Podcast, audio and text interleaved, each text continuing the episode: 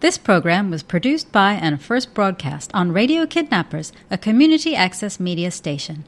Thanks to New Zealand On Air for making this type of programming possible.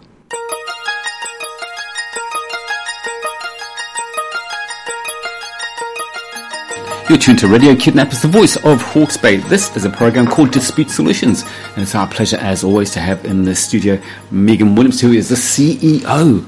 Oh, what CEO? I'm the everything. It's me. That's right, you are everything. No, that's right. I have a degree in dispute resolution, arbitration and mediation, a master's degree with honours, and also I'm a fellow of the Arbitrators and Mediators Institute of New Zealand. And so that's when 22 years ago I set up this business. Yeah. I decided to set up what they call an alternative dispute resolution business. It's not a law firm. It is a company that looks after people when they've got a dispute and they don't quite know where to go.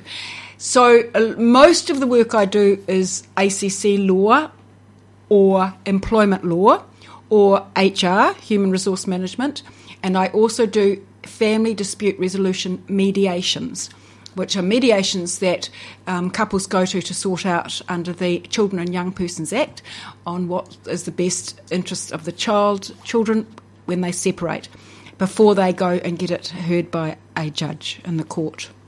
So we are a true ADR business, alternative dispute resolution business, sorting out all sorts of problems. Also, people may come and the dispute might be not big enough to go to the court, because when you look at the court, you're talking about $30,000. Yeah, wow. So I can refer them to the dispute tribunal. Having been the referee in the dispute tribunal for 6 years, I know sort of how that works, and so I can help them if they need help filling out that form or putting them in the right direction and telling them under which acts of Parliament the dispute tribunal looks after. You make it sound so easy in a way, the way you just rattled off everything that you did there, but I can imagine that it must be a minefield. How do you keep up to date? Well, you've always got the case law, and when you're dealing with the Acts of Parliament, when the government makes a law, that is the act that particular area is working under. Mm. However, subsequent to that becomes the case law, where the judges interpret the particular act that the government has put through. Now, that case law becomes part of what you have to adhere to. So whilst the wording of the Act is the most important thing, yes, subsequent to that, it is the judge's interpretation of it. And so if there's a particular case which is perhaps changes the view of the courts on a particular part of the Act, well, then obviously we have to make sure that we know that, because when you helping somebody with a submission, when you're taking a person's ACC case to either review or to the court, you rely on that case law. You use that case law to present your argument. And if a judge had made a ruling saying X, Y, Z, and your case has that same sort of reasoning in it, well, then you use that case law. Yeah. So as far as keeping up to date, yes, you've got to keep up. The Acts of Parliament don't change that often, but of course you've got to keep up to date with them. But what you do have to keep up to date with quite vigilantly is the case law as it comes out. Now, you and I have been doing this program for years. We've done lots of them. And I know you're a big fan of arbitration. Let's not let it get to court. Let's bring some common sense into it. And that's what it's all about, isn't it? And in the main, common sense prevails. Well, most of the cases are to do with communication. Mm. Most disputes, not so much in the ACC, but often in employment and in general disputes, like neighbours over a fence and things like that. And so whenever you've got a dispute, the first thing you must do is talk to the other party. Even in the ACC, talk to the other party. Make sure that they've got all the facts, or can give them your point of view. Because sometimes when people have the bigger picture, well, they can think, well, hang on a minute. And as the referee in the dispute tribunal, sometimes that would happen. The two parties would come in, and obviously you give each party an opportunity to put their case forward uninterrupted, so you get a clear idea of what the issues are for each party. And sometimes the other party would say, oh, I didn't realise that. Oh, well, if that's the case, then blah, blah, blah, And you're sort of sitting there and there's no real dispute anymore. So in most disputes, if the first thing, and even in the employment law, when you have an employment agreement, usually it says at the back of the employment agreement, it'll have written down, you know, how to deal with disputes. Mm-hmm. And in that, it'll have in the first instance, talk to your employer. And, of course, if the same goes for the employer, if they've got a problem with the employee, in the first instance, talk to the employee. Do you find it's often the case, though, that people don't do that and all of a sudden a molehill has become a mountain and it's irretrievable almost? Absolutely, absolutely. And sometimes someone will be in my office and say, well, would you like me to just ring your employer? And, you know, if I just ring them and say, you know, do you realise such and such is here? Do you realise that this is the way they're feeling? And so it gives the person, the employer, an opportunity to really get the whole picture. Just briefly, sometimes that can happen. Then if they say, no, yes, no, da, da, da, well, then you think, right, here comes a letter, and we're going to go a little bit further here because they're not listening. Right. So do you find also once you get to that point, it's almost a case of there is no going back and that you have a breakdown in relationships between the employer and the employee, and someone's got to go, don't they? Well, you do find that. I mean, when and if you're talking employment law, yes. When an employee comes to me, one of the questions I've got it written on my file sheet, what do you want? Yeah. Now, if they sometimes they might be a solo parent and they're living from pay to pay and they need their job, they just. Even though you know that's not going very well at the moment, they need the job. So I will put down wants to keep job. So I will do everything I can for them to keep that job and to restore that relationship if I can, because you're absolutely correct. Once somebody raises a problem, then the relationship can really go sour. However, if the person says, I just don't think I can work in that person anymore, well, then I'll try and get that the separation of their ways in the best possible way I can for that person, so as they can leave with dignity and hopefully they can have something to tide them over until they can get another job. For instance, you know, their holiday pay, obviously the holiday pay they'd get, but their notice period, or if I believe that the other party's made a mistake or erred in their ways, well, then I'll try and get them a bit of a financial payout and also get my costs if I can. Of course. What happens in that situation, though, for instance, I mean, just say I come to you and I've been unhappy, and then I have a chat to you, and you do, as an example, you ring the boss and say, oh, you know, Ken's here and he's got these issues. And we go back to talk to the boss, and then we get to the situation where I do go back to work, but I find because of what has happened that the romance is gone and someone's got to go. And then could I justifiably feel that, hey, look, I've been iced out of this job because I could feel the vibes. And would I then have recourse for a payout? Well, it depends. I will often say, like, say a person says, I want my job, and we might deal with the dispute. They might get, whatever the situation was, they might get a warning, or they might get a final warning. Yeah. But they don't want to leave their job because financially they can't afford to. So they will often be walking, they will acknowledge that, and I'll tell them, look, you'll be walking on eggshells going forward. However, usually they will say, look, I will be looking for another job. Now, you can find another job. When you go from one job to another, it is a much better position than going for a job and saying, well, I'm unemployed at the moment. Absolutely. So often they'll keep their job, but they will often say to me, well, look, I'll be looking for another job. But they just don't like the thought of being for a while without a job at all. And, I mean, for your mental health, it's advantageous to keep your job, of course, and try and find something else. And sometimes things change. You know, you never know. I'm a great believer that somebody might leave or fall over and get sick, or you know, I know my son when he left school, he went. I made him go to tertiary for a little while, but then he was a real outdoors. He is a fishaholic, and he got a job temporarily at the regional council doing pest control, and it was a perfect job for him. I mean, it was just about born with a rifle in his hand, so it was absolutely perfect. So he went off and did this for 6 weeks. This chap had they needed someone for 6 weeks, so he went and did the job. Well, I said to him at the time, look, you know, in a couple of weeks the job will end, you have to be prepared for that, because he said, Mum, I'll never be unemployed again. He had got a feeling of a job that he liked and it was really good.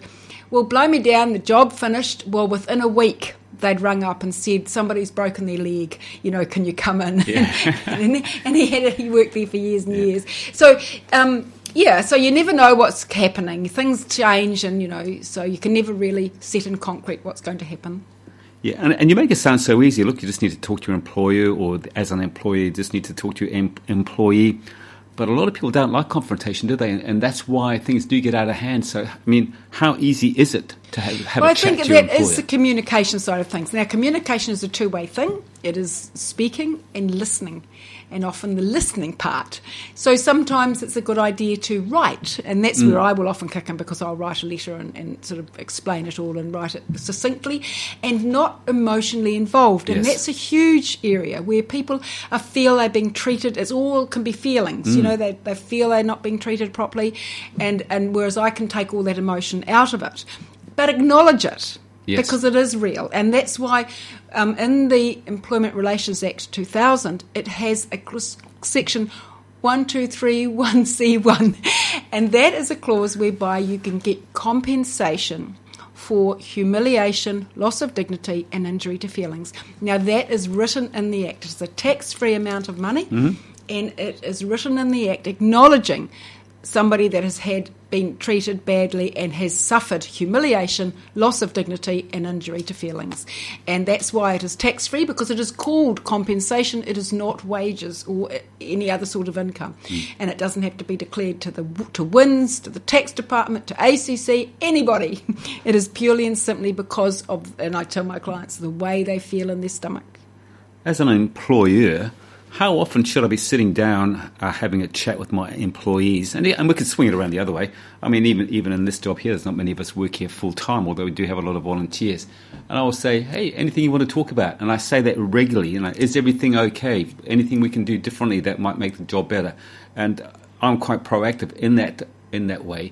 But how often would you recommend to an employer who's listening to this that they do that sort of stuff? Well, it should be written in the employment agreement that you have in reviews. They should be... The most longest period is the year, but often they're 6 monthly. Now, sometimes if you've got 20, you're a sole sort of operator with 20 staff, you're just you as the manager sort of thing. Yeah. It's really quite hard if you haven't got an HR department. It is hard to sort of to do that.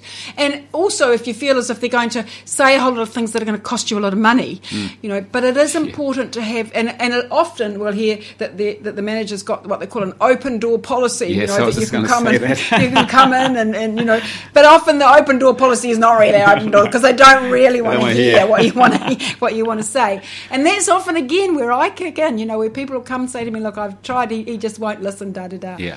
But it is important that you listen. But by the same token, and this is why they often don't do it, is because they feel that they're going to raise a whole lot of issues that they can't really deal with. They might, I want more money, or I only want to work 4 days a week, or, and they can't change those employment relationships in the way that people necessarily want to. So it's a two-way thing. But the reality is that you should feel as though you can raise the issues, but then you've got to listen to the answers as well. Sure. And, of course, if they feel they're not being listened to, well, that's when, of course, I can kick in and help. Yeah. And I suppose you've got to be a bit realistic. I mean, it's a bit like here. If we wanted a new kitchen here, for instance, and we said to our board as our board, look, we want a new kitchen, we have to be realistic to think that, well, hey, that's going to cost $50,000 or $60,000, and the company doesn't have the money. So all of a sudden, you didn't give us that kitchen. How mean are you? But You have to both be... I mean, that's why they employ. That's why they call them employment agreements. They used to call them employment contracts, but now they're called employment agreements, because, both parties have got... It's got to be a give and take sort of thing. You apply, you've given somebody the opportunity to work, you've provided employment for them, and they've promised to do the work that you're needing. And so that's basically what it is. So when you start teasing out that they're not doing it properly, or that the employer's not... carrying out, the side of his bug, and that's where it starts to go a bit pear-shaped. Do you find that in this day and age, and you're always hearing that, there's plenty of jobs around, do you find that everything is geared more towards employers, or is it like a 50-50 thing that's we've both got an even say in what goes on? Well, it's hard to say. I mean, at the moment with COVID, of course, employers are struggling. Some of them, financially, they're struggling. You do hear that there's lots of jobs out there, However, I've had clients that say to me that they can't see jobs that sort of fit what they're looking for. So it's all very well to say there's masses of jobs. They aren't necessarily masses of jobs that certain people, are qualified for. So it might be in certain sectors of the community, but certainly not in all sectors of the community. So in the first instance, we're running out of time, but in the first instance, if we feel that we've got a bit of a problem, give us your top three tips for resolving that problem. Well, in the first instance, you can talk to the other party, whoever the other party may be. Yep. Secondly, you can ring me, and in my website it says that I'll give free advice over the phone. Yep. The first session is free over the phone. Obviously, if you ring half a dozen times, I'm starting to get a bit... That's right. That's 90 minutes you've had. But I think that is certainly helpful. And then if it still can't be resolved, well, then come and see me, and then we can really sort something out. And often it's a letter, or we take it to the next stage. Now, if they don't want to take it to the next stage, that's fine too, because it's just a matter of often talking these things through and becoming informed. Or it might be, say, an ACC. I had an ACC chap the other day, and he was fobbed off, he felt, by ACC. And once I had the authority to act form signed, I could then email ACC about him, because the Privacy Act, I had his permission. And it was just a few emails just to get straight what was happening and to explain to him this is what you need to do. And, I mean, I didn't charge anything for that, but it just got things back on the straight and narrow. And he's just sent me so many lovely emails saying thank you so much. Because, I mean, it was easy for me, but made a huge difference to his life. And I would imagine that an employer, or even someone like ACC, who are pretty big in their own way, for them to get a letter from you on your letterhead, probably thinks, maybe I should think about what I've been doing here, and let's do something sensible. Well, hopefully they do that, but there's always a consequence. If they ignore me, that's fine too. But I just take it to the next stage. I ask for mediation. If they ignore that, because mediation is a voluntary process in the Employment Relations Act. However, once you lodge it in the Employment Relations Authority, the Employment Relations Authority member will instruct the other party to go to mediation, and that becomes a court order. So they must go to mediation. Yeah. And if they don't, then, well, a decision can be made at the Employment Relations Authority in their absence, and that becomes a binding decision by the court. How long does mediation take in general? So just say I had an issue with my employer, and it might be over my working hours that he won't be flexible, let me finish a bit early, I have to go and pick up my kids from school. How long would that process take from the minute I talk to you? Well, can I just say that when you're saying picking up the kids from school, if you're employed till 5 o'clock, whether you have to pick up the kids from school or not is not the employer's problem. So, I'm actually hearing this a bit where, I left, yes, I did leave work a bit early because I had to pick up the children. Obviously, if there's an emergency, talk to your employer, but don't think that it's as your right to pick up your kids, because it's just not. You've made a contract that you're going to attend work, and so unless it was an emergency and you discussed it with them, and they were not working in good faith. Remember, that's how both parties got to work. Well, then you couldn't. But if you raise issues, and then you go to mediation. How long's a piece of string really? Yeah, depends how cooperative the parties are, and what the issues are, how many issues there are, and because the first part of mediation is identifying what the issues are in dispute, and the second half are looking at options going forward. Now, sometimes you might have to give a little to get a little. Yeah, absolutely. And I suppose also that suggestion I put to you, that's actually a renegotiation of contract, isn't it? Yeah, it can be. To have flexible hours to pick up kids. Yeah, it can be. That's right. And if you want to renegotiate, of course, any employment relationship, any agreement can be renegotiated by both parties. If you want to, but obviously you wouldn't want to be renegotiated every 5 minutes. No, of course not. But if something happens in your life and things change and that you'll no longer want that job under those terms, the first thing to do is discuss it. Is there a moral obligation on behalf of the employer to renegotiate their contract if I come to him with my story, or is he well within his rights to say, no, that's the contract for that job, if you don't like it, you can leave? Section 4 says you must work in good faith with each other. Mm-hmm. Now, if the employer listens to everything and decides, look, really there's no opportunity in this particular job for for the sorts of things that mm-hmm. you're wanting. Well, as long as they've listened and worked in good faith and the process is there, my advice would be document it, sure. that you've done and the reasons why.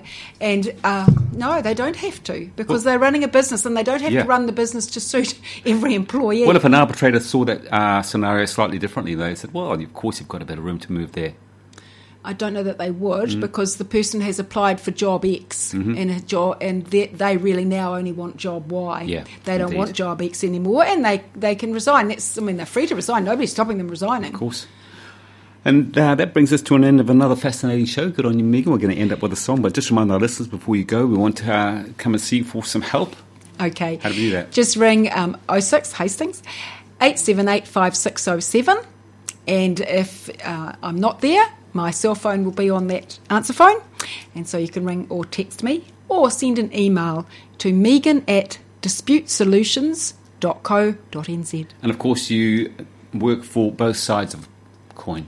Employers whoever rings me first. That's right. Good on you, Megan. As always, my pleasure. You look after yourself. We'll talk to you same time, same place next time. Take care, Ken. Bye-bye.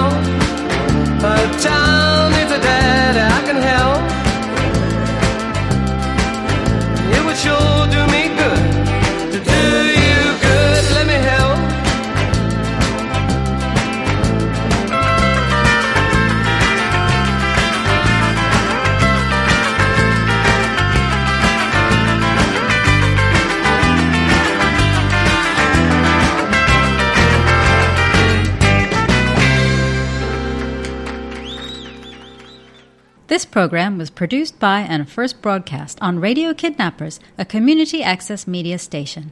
Thanks to New Zealand On Air for making this type of programming possible.